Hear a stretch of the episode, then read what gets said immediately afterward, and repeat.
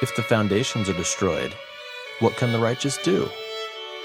This is Foundations, the radio ministry of Oak Hill Presbyterian Church, Sonora, California.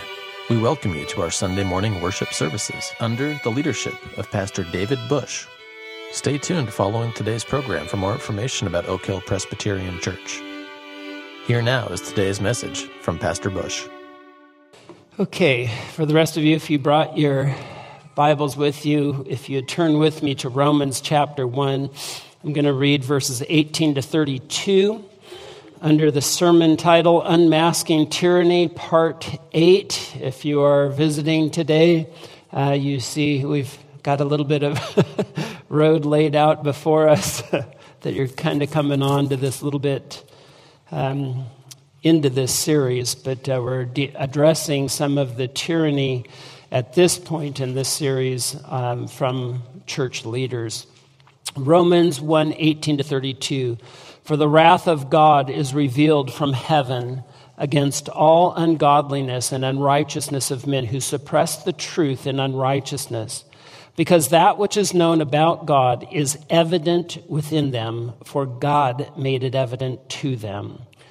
For since the creation of the world, his invisible attributes, his eternal power, and divine nature have been clearly seen, being understood through what has been made, so that they are without excuse. For even though they knew God, they did not honor him as God or give thanks, but they became futile in their speculations, and their foolish heart was darkened.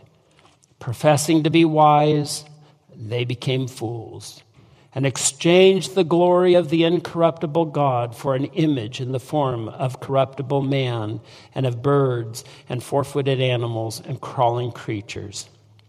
Therefore, God gave them over to the lust of their heart, to impurity, so that their bodies would be dishonored among them. For they exchanged the truth of God for a lie and worshiped and served the creature rather than the Creator who is blessed forever. Amen. For this reason, God gave them over to degrading passions. For their women exchanged the natural function for that which is unnatural. And in the same way, also, men abandoned the natural function of the woman and burned in their desire toward one another, men with men, committing indecent acts and receiving in their own persons the due penalty of their error.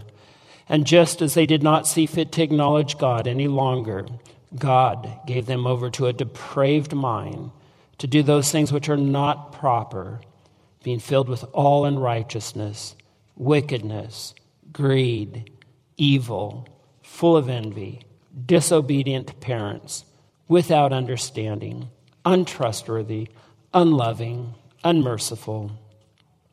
And although they know the ordinance of God, that those who practice such things are worthy of death. They not only do the same, but also give hearty approval to those who practice them. And we will end there. May God add his blessing to the reading of that word as we seek to apply this uh, word and understand this uh, to something of our culture today. Uh, taking on, uh, no doubt, something of a sacred cow in our culture, uh, dealing with some of this um, homosexual movement. To say that the modern church has been moving at lightning speed to accommodate, legitimize, and normalize homosexual lifestyle and agenda, in my estimation, would be a gross underestimation, a gross understatement. Some examples the Revoice movement that has been um, doing much damage in the PCA, uh, notably. Um, on their websites, uh, they um, have this expression on their front page Revoice exists to support and encourage Christians who are sexual minorities so they can flourish in historic Christian traditions.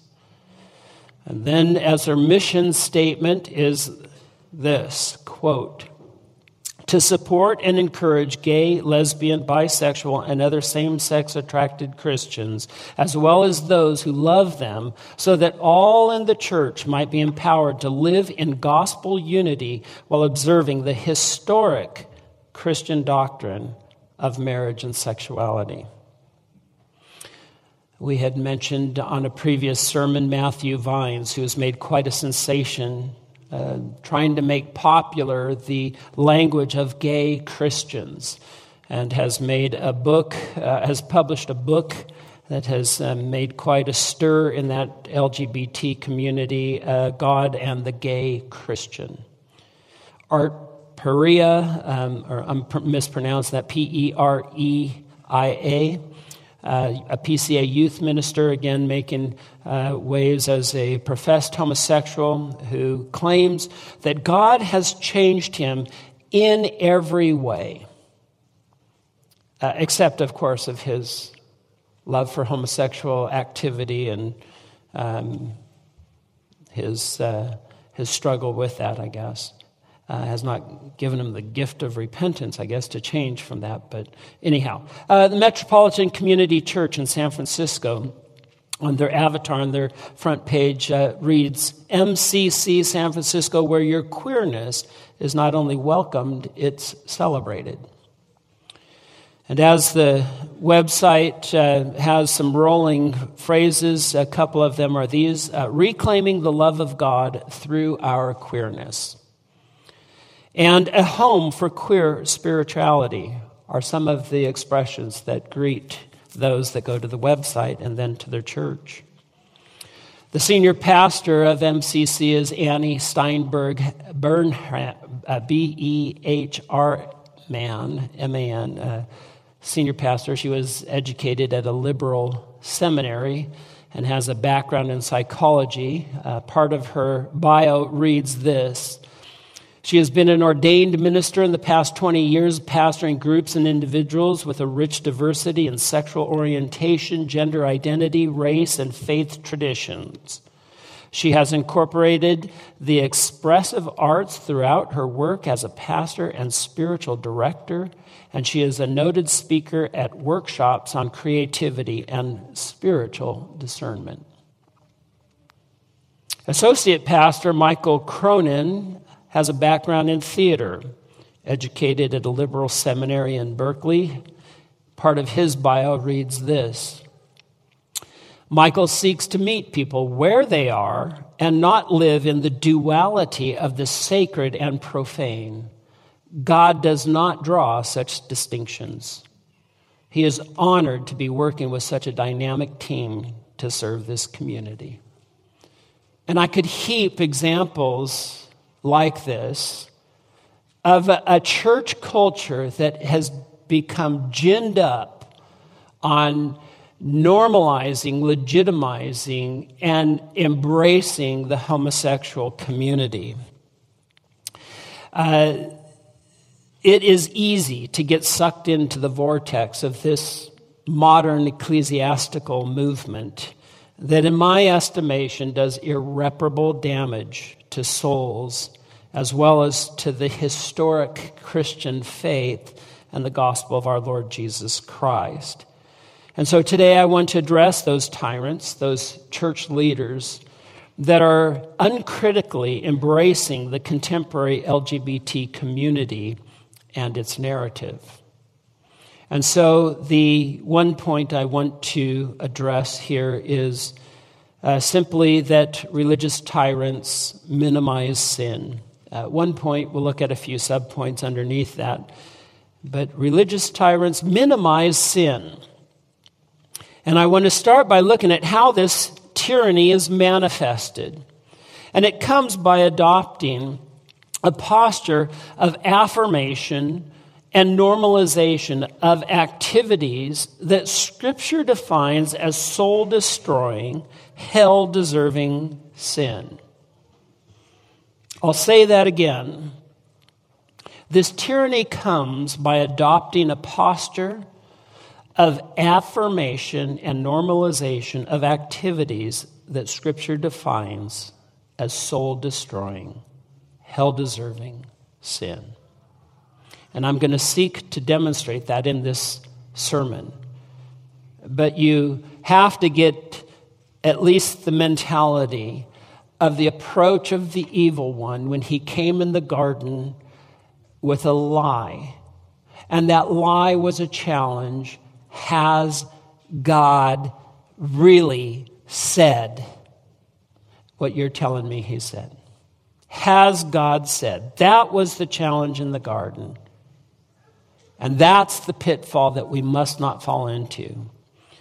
The tyranny of today and our modern church leaders in this progressive movement comes in the language of a love that affirms the LGBTQ community or individual and says to them that God loves you just the way you are.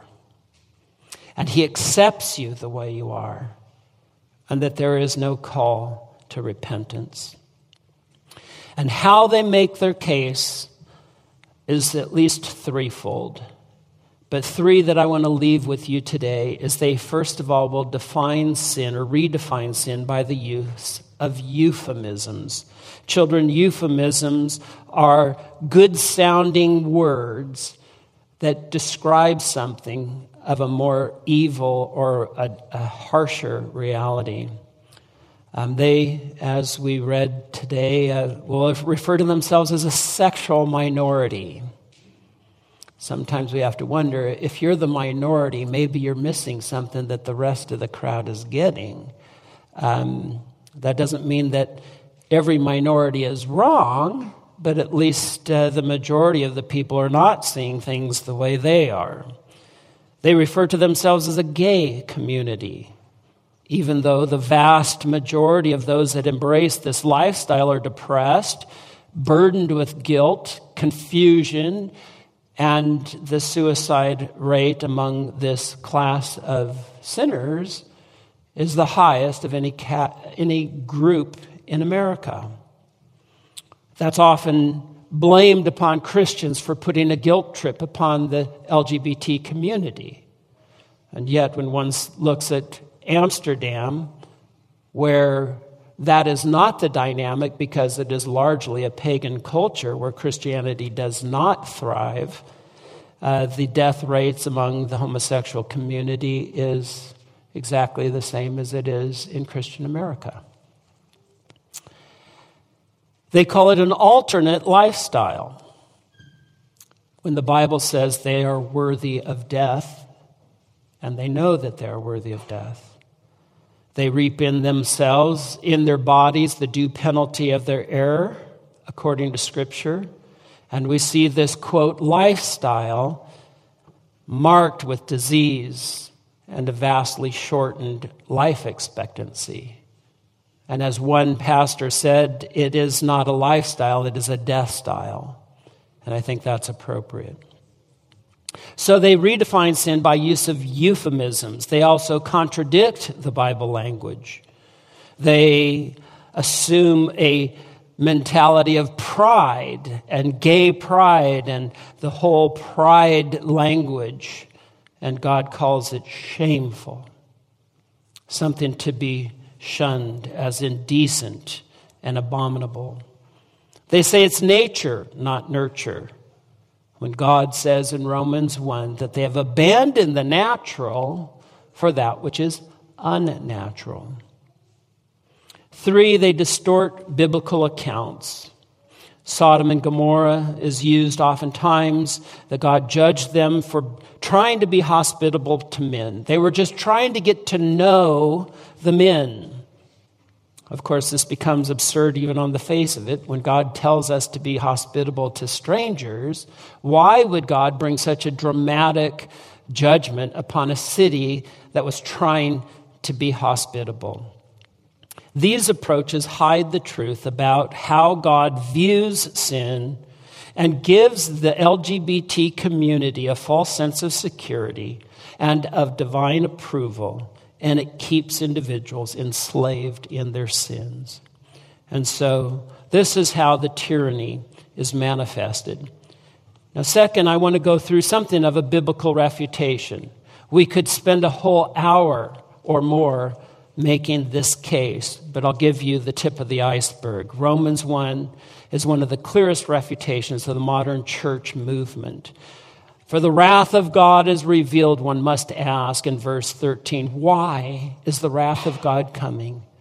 And God gives language that is inescapable to anyone who is looking at the text with an honest heart. Listen to the language and you tell me if this sounds like God loves an unrepentant homosexual and does not expect change or affirms them where they're at. Verse 20, they're without excuse. Verse 21, they're futile in their speculations, and their foolish heart was darkened. Verse 22, they became fools. 24, God gave them over to the lust of their hearts. Verse 25, they exchanged the truth of God for a lie. Verse 26, God gave them over to degrading passions. And then that's explained in the homosexual act of women who exchanged the natural function for that which is unnatural. Verse 27, in the same way, now, the male example men abandon the natural function of the woman and burn in their desire one another, men with men, committing indecent acts, receiving in their own persons the due penalty of their error. God gave them over in verse 28 to a depraved mind to do those things that are not proper. And verse 32 that these things are worthy of death. And I ask you, how could you read those 12 verses and get the idea that God does not mark this as a lifestyle that does not meet his approval? I know there are other sins listed in this uh, text, but the one that is illustrated and given the most time in this text is the homosexual act.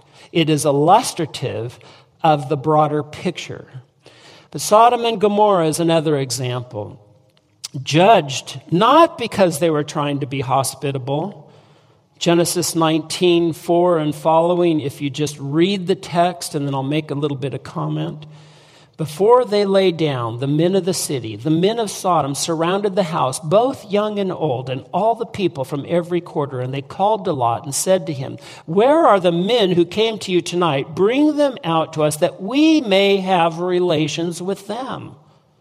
But Lot went out to them at the doorway and shut the door behind him and said, Please, my brothers, do not act wickedly.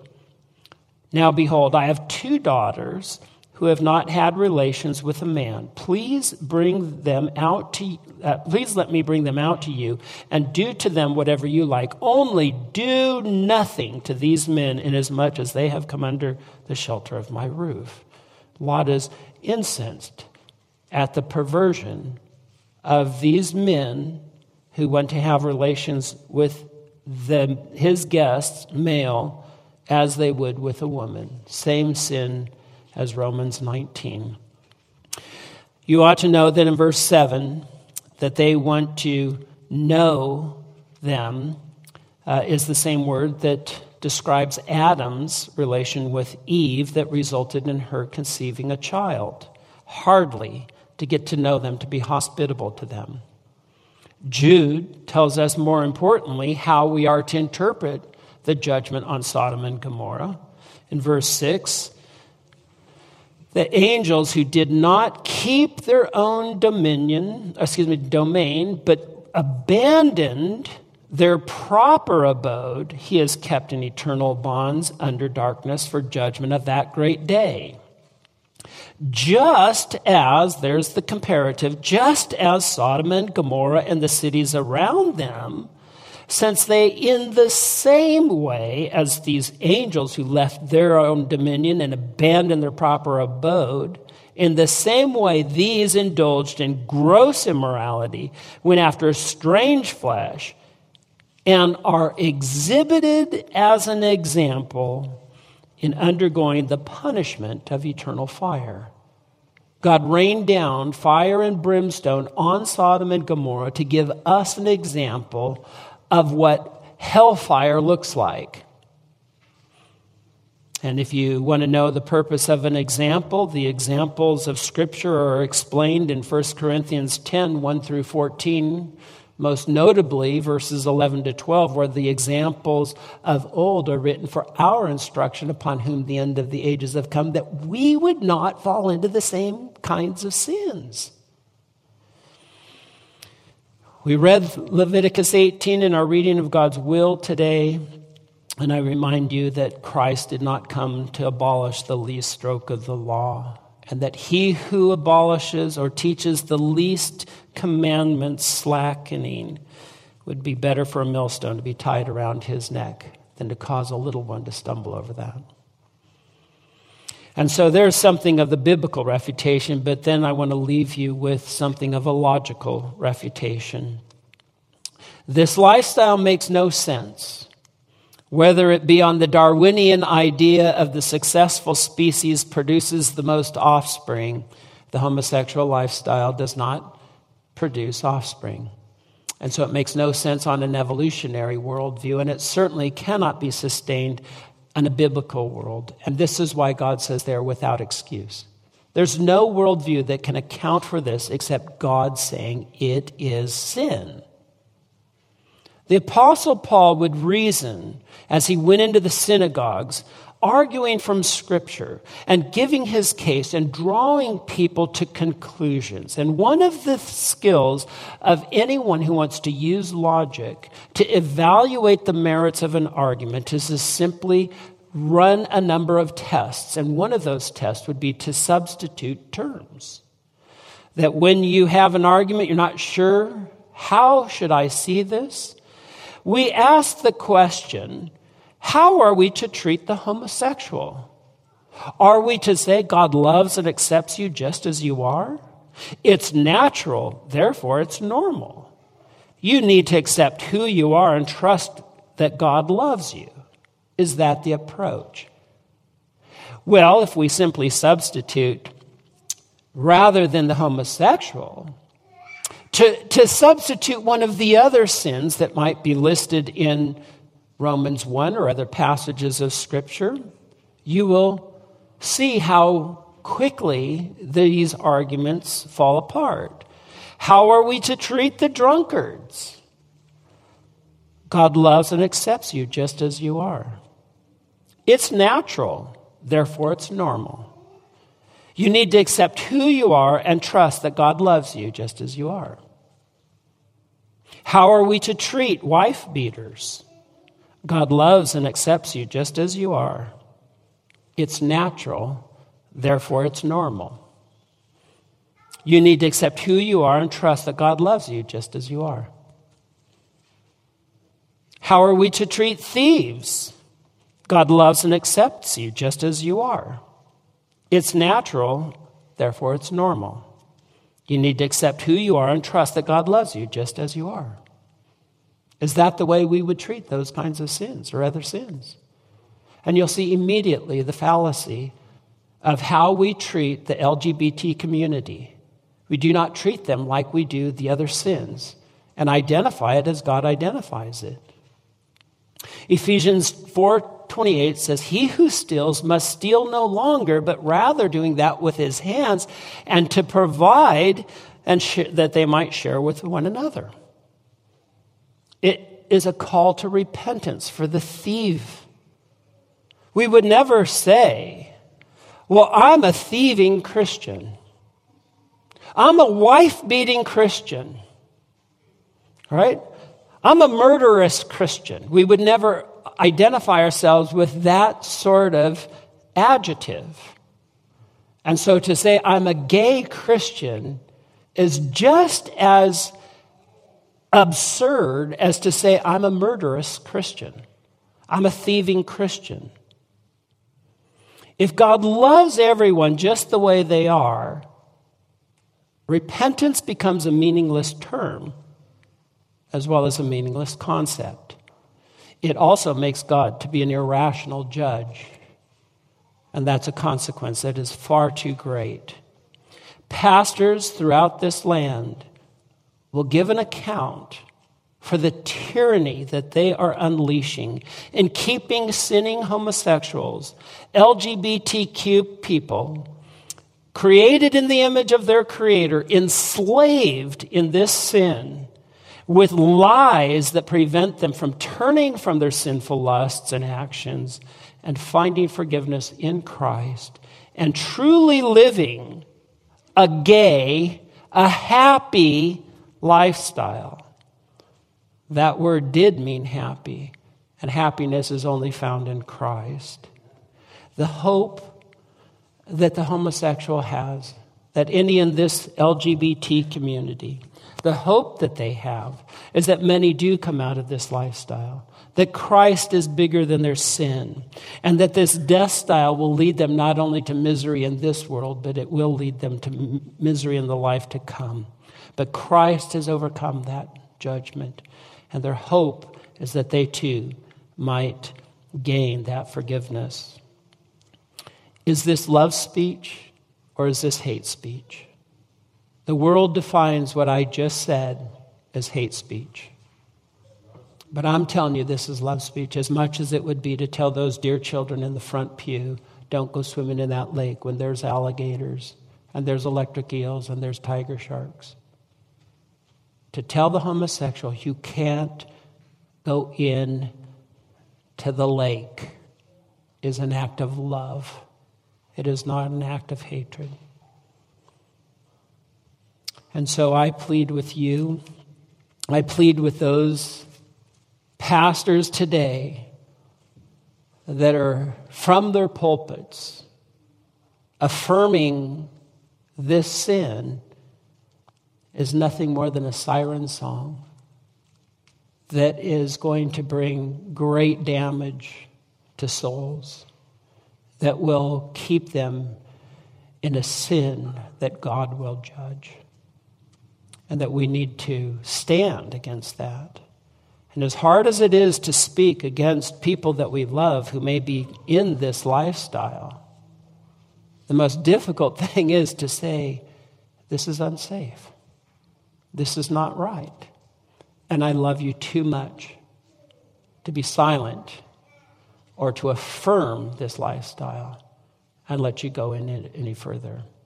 And may God give us the grace to make that message clear that we love them by telling them that they are sinning, not to hate them by affirming them in their lifestyle. Let's pray. Dear Heavenly Father, we ask for your mercies to be rich in our land. We know that Romans 1 tells us that it is your hand that removes that restraint against sin that is being manifest in so many that are going into the, these, quote, alternate lifestyles, these sinful lifestyles. And I pray, Lord, that there would be a spirit of repentance.